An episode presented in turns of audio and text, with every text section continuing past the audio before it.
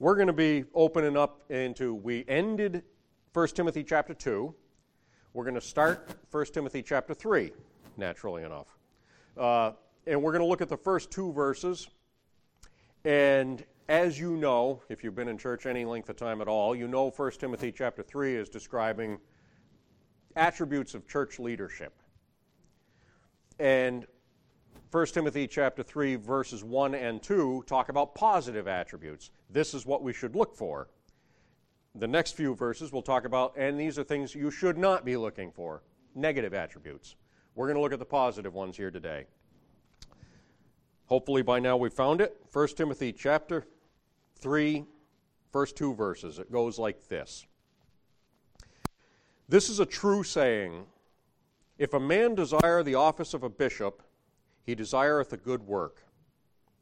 A bishop, then, must be blameless, the husband of one wife, vigilant, sober, of good behavior, given to hospitality, apt to teach. We're going to break it off right there. And if you don't mind, we'll have a word of prayer before we get started. Lord, again, we thank you for this beautiful day you've given to us.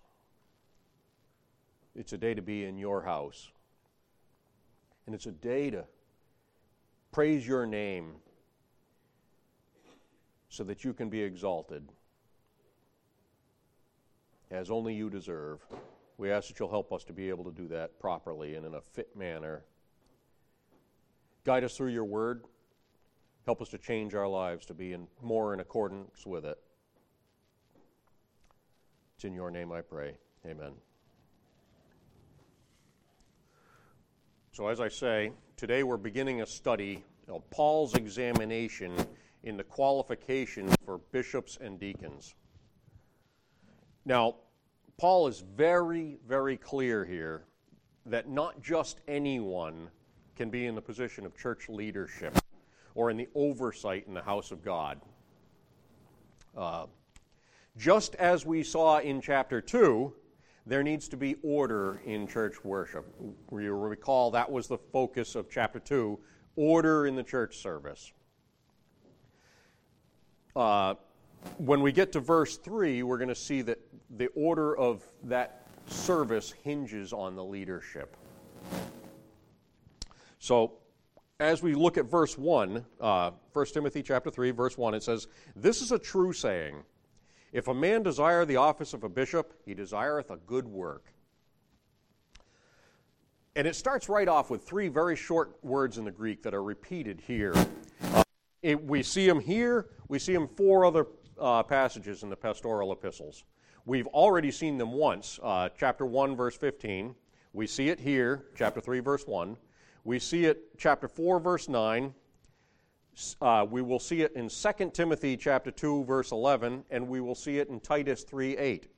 Those three words are pistos ho logos. This is a true saying. Pistos, this is. Ho, true. Logos, saying.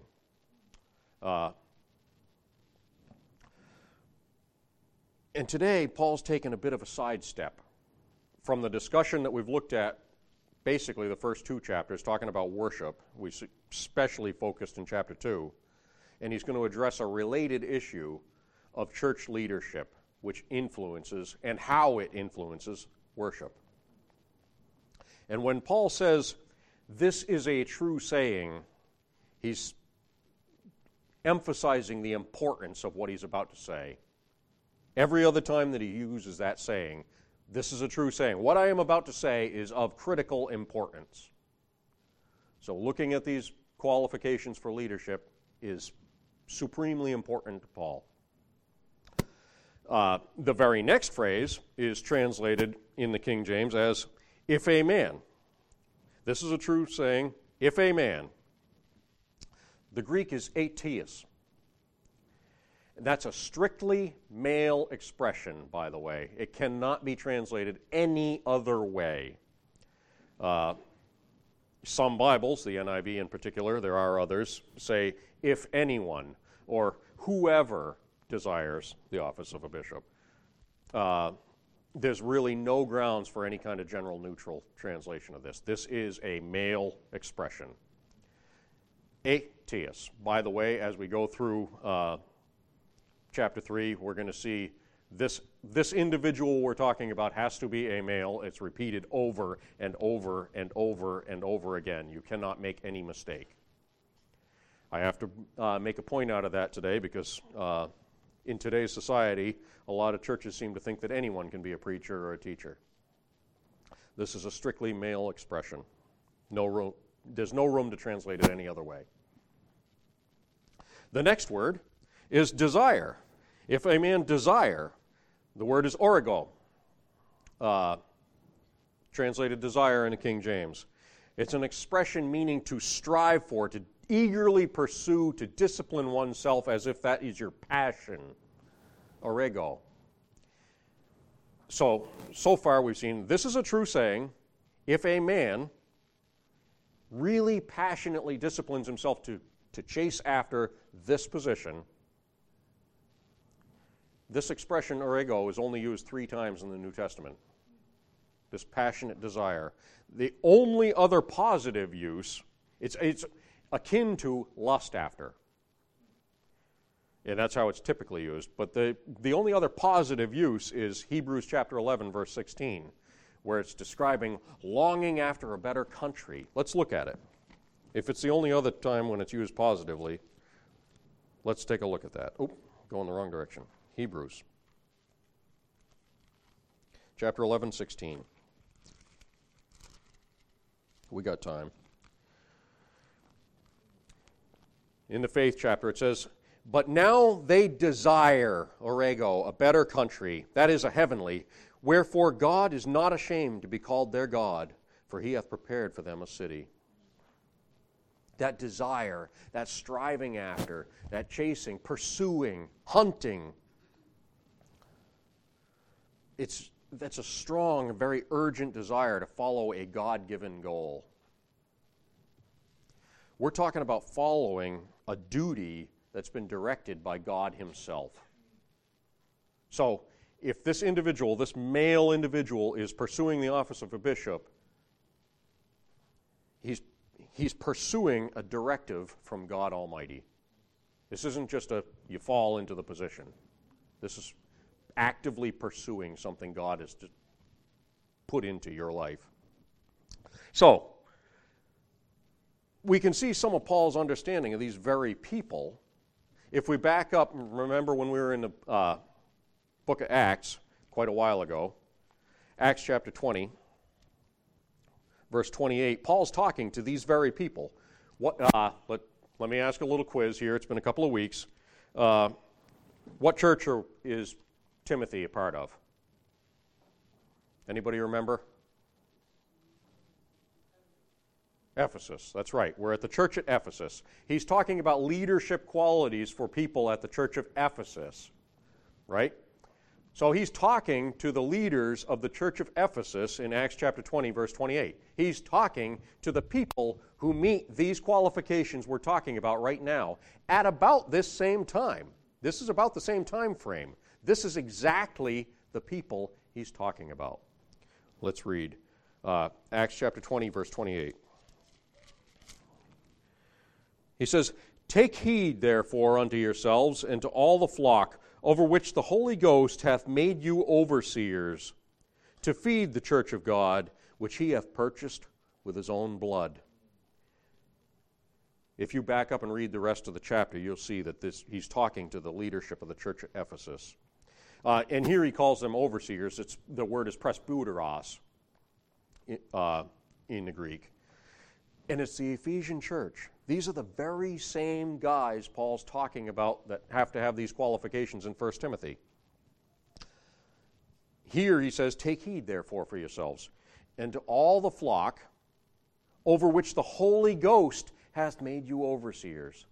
They didn't just fall into this job. The Holy Ghost made them overseers to feed the church of God, which he purchased with his own blood.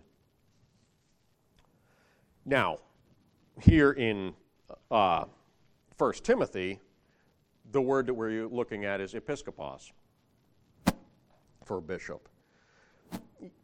both are plural, I'll bring to your attention. And we're going to see that throughout all the qualifications in 1 Timothy, 2 Timothy, and Titus. We don't ever once see singular leadership of the church. Not once. Diakonos, episkopos, and presbyteros are always plural. There is supposed to be a plurality of leadership in the church. There is not one head. It's always plural. The early church, the reason for this, was following the model of the Jewish synagogues of the day, which had a group of elders as their leadership. That is the biblical pattern.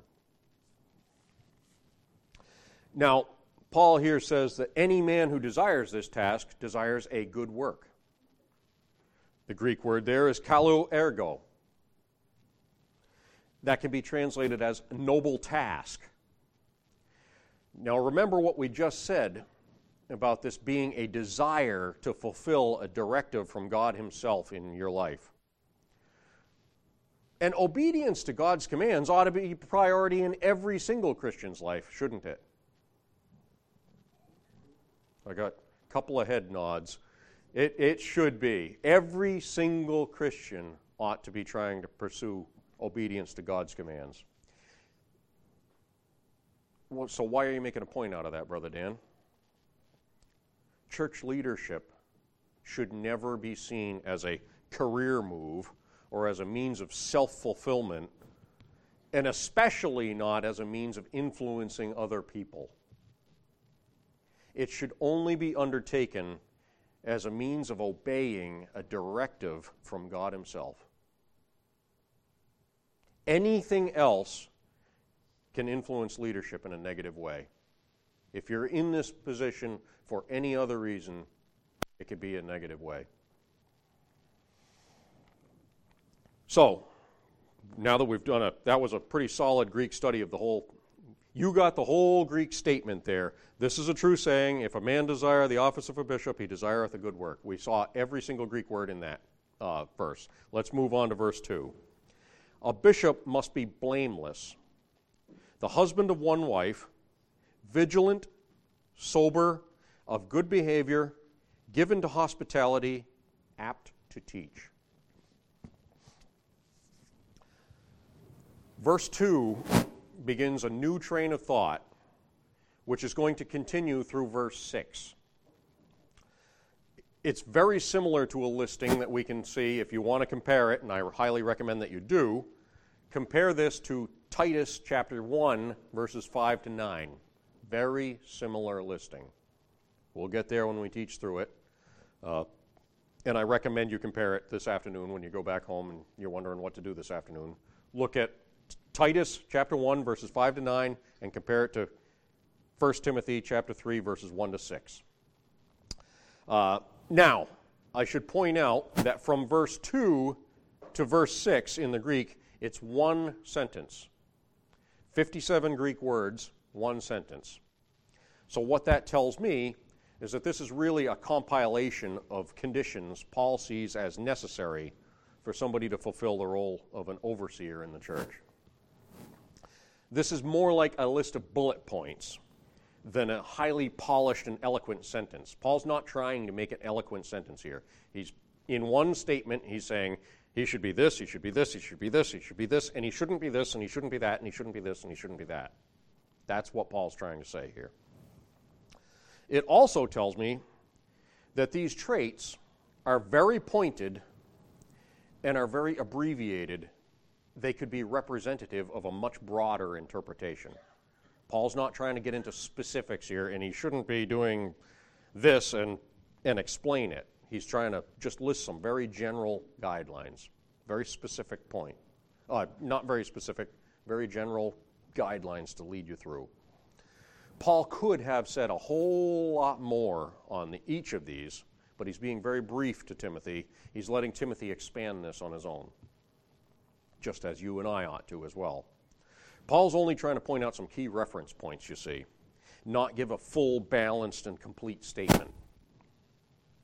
So, with all that in mind, this is a very brief bullet point outline Paul's giving. He starts off with 7 positive traits in verse 2, which we're going to look at today. Next time, we're going to, and probably it's going to take us 2 weeks probably, we're going to look at some negative traits that are to be avoided.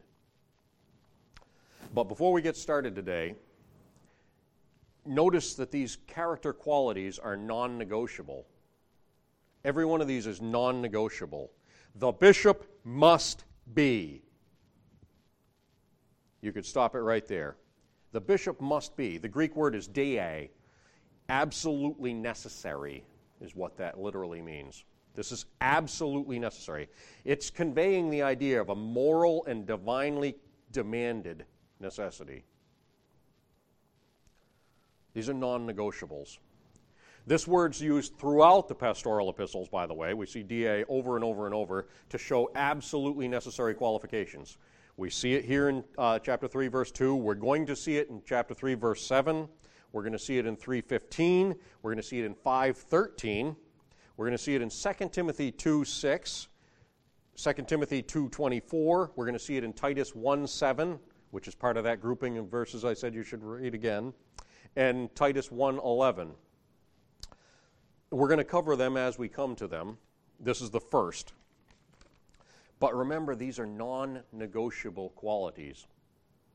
These are all non-negotiable. Some people treat these lists as though they're a random list of qualities, and if somebody has most of them, that's pretty good. There is no debate on these. These are absolute requirements. Here's the reason, there's to be a quality and depth of godliness in church leadership because of the magnitude and gravity of the role that this role is. Church leaders are called to a very specific, very important role. And so the first of these qualifications is blameless. Blameless, the word is anapaleptos. It's found only two other places in the New Testament. Besides here, found here in chapter 3 and verse 2. The other two are found right here in 1 Timothy as well, so let's look at them. Chapter 5, verse 7. Talking about widows. And it says, "And these things give in charge that they may be blameless." Anapaleptos. Skip over to chapter 6 and verse 14. Specific advice for Timothy. He says, "And thou keep this commandment without spot, unrebukable," that's the word, "until the appearing of our Lord Jesus Christ."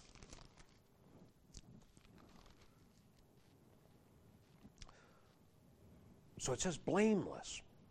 This person absolutely required to be blameless. So what does he mean by that?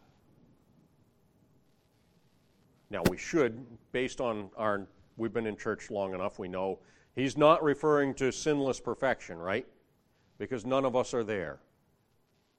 So we can rule that out.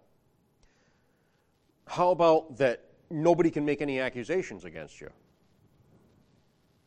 Obviously, it doesn't mean that either, because even Jesus would have been disqualified, wouldn't he have? They brought accusations against Jesus. Well, you sit down and you eat with tax collectors and sinners. So Jesus is disqualified because he's not blameless either. They brought blame against him. So that's not what he's talking about.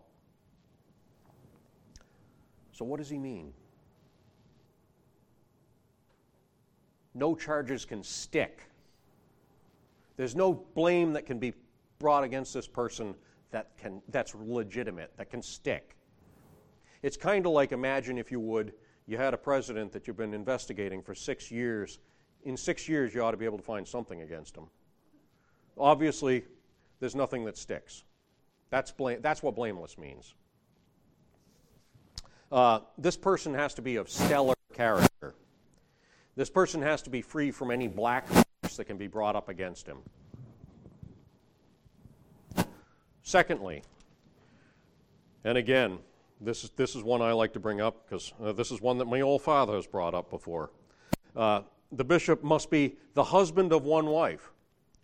I'll never forget one time when my father was asked what he thought about women leading the church. He said he has no problem with it as long as they're the husband of one wife.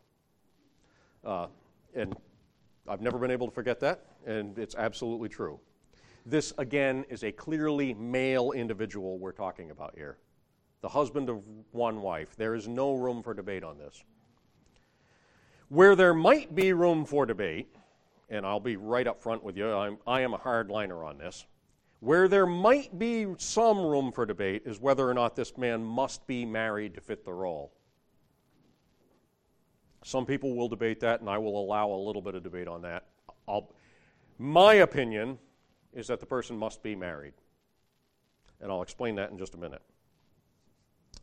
I may be going too far, I'll confess that. I may be going too far, but here's why I take the stand that I do.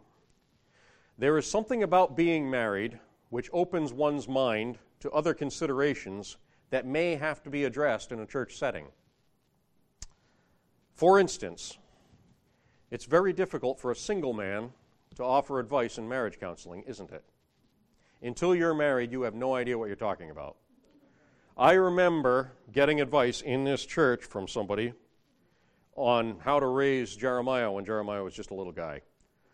And I'm sorry, ma'am, but until you have children of your own, you have no idea what this is like. And it's the same thing with marriage.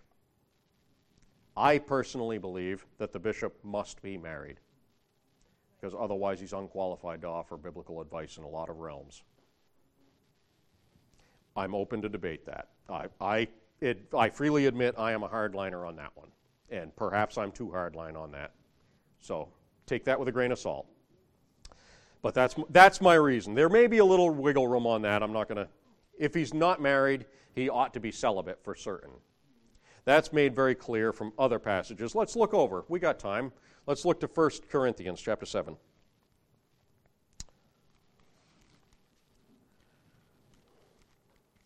Oops. 1 Corinthians chapter 7, particularly verses 7 and 8.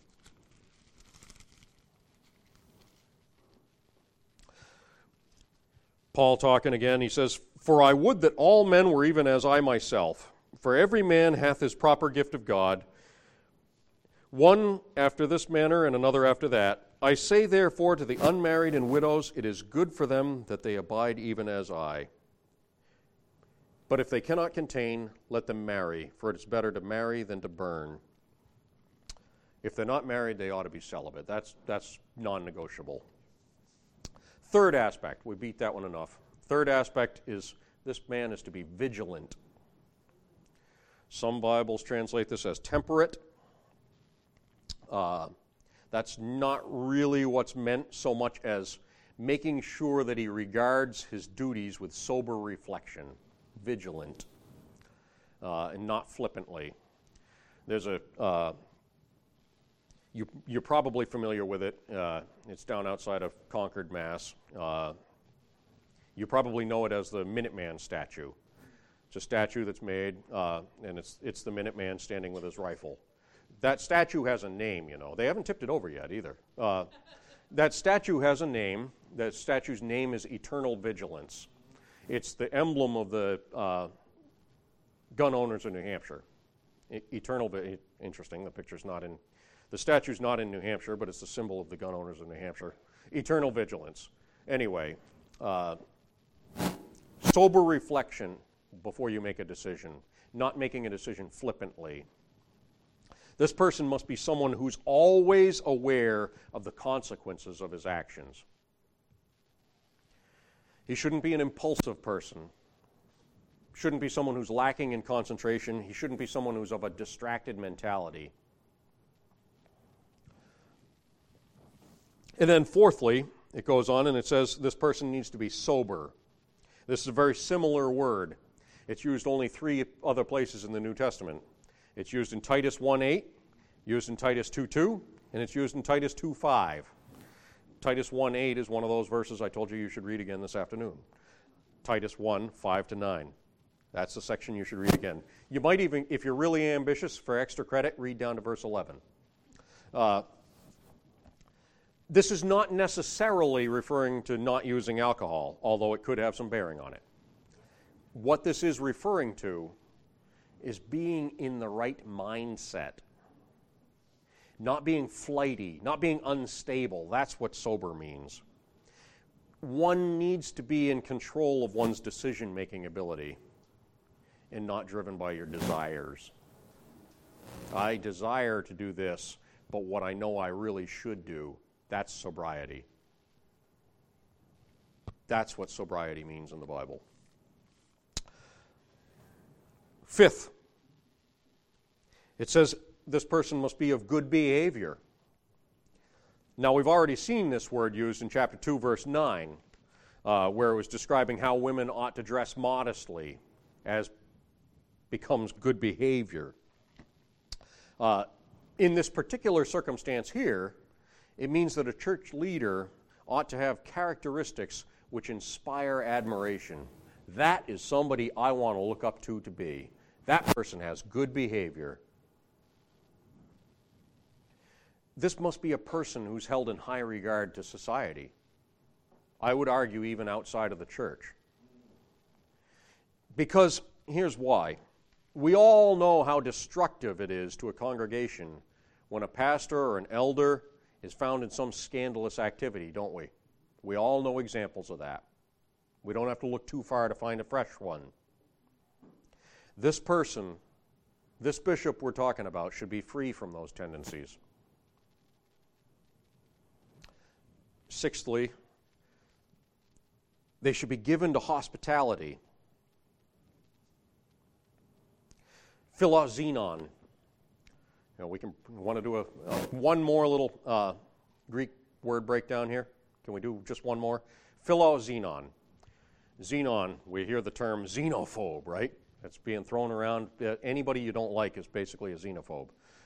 Xenon means variety, like a lot of. Philo, the love of. Philoxenon, likes everyone, loves everyone. Philoxenon, a lovable person. That's what this given to hospitality means. It's also used in Titus 1:8. The only other place that it's used is 1 Peter chapter 5 and verse 9. It is used as a noun. We see the noun form of it. If you really want an in-depth Greek study, go ahead and look at it yourself. Romans chapter 12, verse 13, Hebrews 13:2, and John 13:20. There are other places, too, where it's used as a noun. But it's only used as a verb a few places. Church leaders need to set a tone of openness and receptivity to anyone, especially within the church. Bring them in. We're to reach out to the world, right? We're to preach the gospel to every creature. That sounds like Philoxenon, doesn't it? We're supposed to preach the gospel everywhere. And finally, the last one I want to look at here is that this person must be apt to teach. The word is didaktikos. It's used only in 2 Timothy chapter 2, verse 24, and here. Let's look at the only other case it's used. If it's only ever used one other time, we ought to take the time to look at it. 2 Timothy chapter 2, verse 24. It says, "But the servant of the Lord must not strive, but be gentle unto all men, apt to teach." Didaktikos, and patient. And that seems kind of common sense, doesn't it? That somebody who's in the church leadership position ought to be someone who's apt to teach. This is a Christian movement founded by Jesus, who, regardless of what you think of Jesus, some people who don't believe that Jesus is God will say, well, he was a good teacher. Everybody agrees, whether they agree that he's divine or not, they agree that he was a good teacher. If the Christian movement was started by Jesus, who was universally regarded as a teacher, his movement ought to be led by other teachers, right? That stands to reason. That's just common sense. But it isn't always the case, is it? That isn't always the case. A lot of churches today are led by folks who don't really have a lot of teaching skills. They may be caring, they may be nurturing, but if they aren't apt to teach, they don't fit the bill. Remember, every one of these qualifications and The ones we're going to look at the next couple of weeks, which are negative, are all non-negotiable. The bishop must be. No room for error. It's not a, he ought to have some of these. If he has most of them, he's pretty good. No. These are qualifications that are non-negotiable. He must be apt to teach. I apologize again. I'm breaking off in the middle of a sentence, but I wanted to look at the positive ones together. I think that's enough for today. Next time, we're going to look at some of the character qualities that need to be avoided in a church leader. And again, those are non-negotiable as well. Go ahead and read ahead, and I do strongly recommend compare this list with Titus chapter 1, verses 5 to 11. Go all the way down to 11. I recommend that this afternoon. You might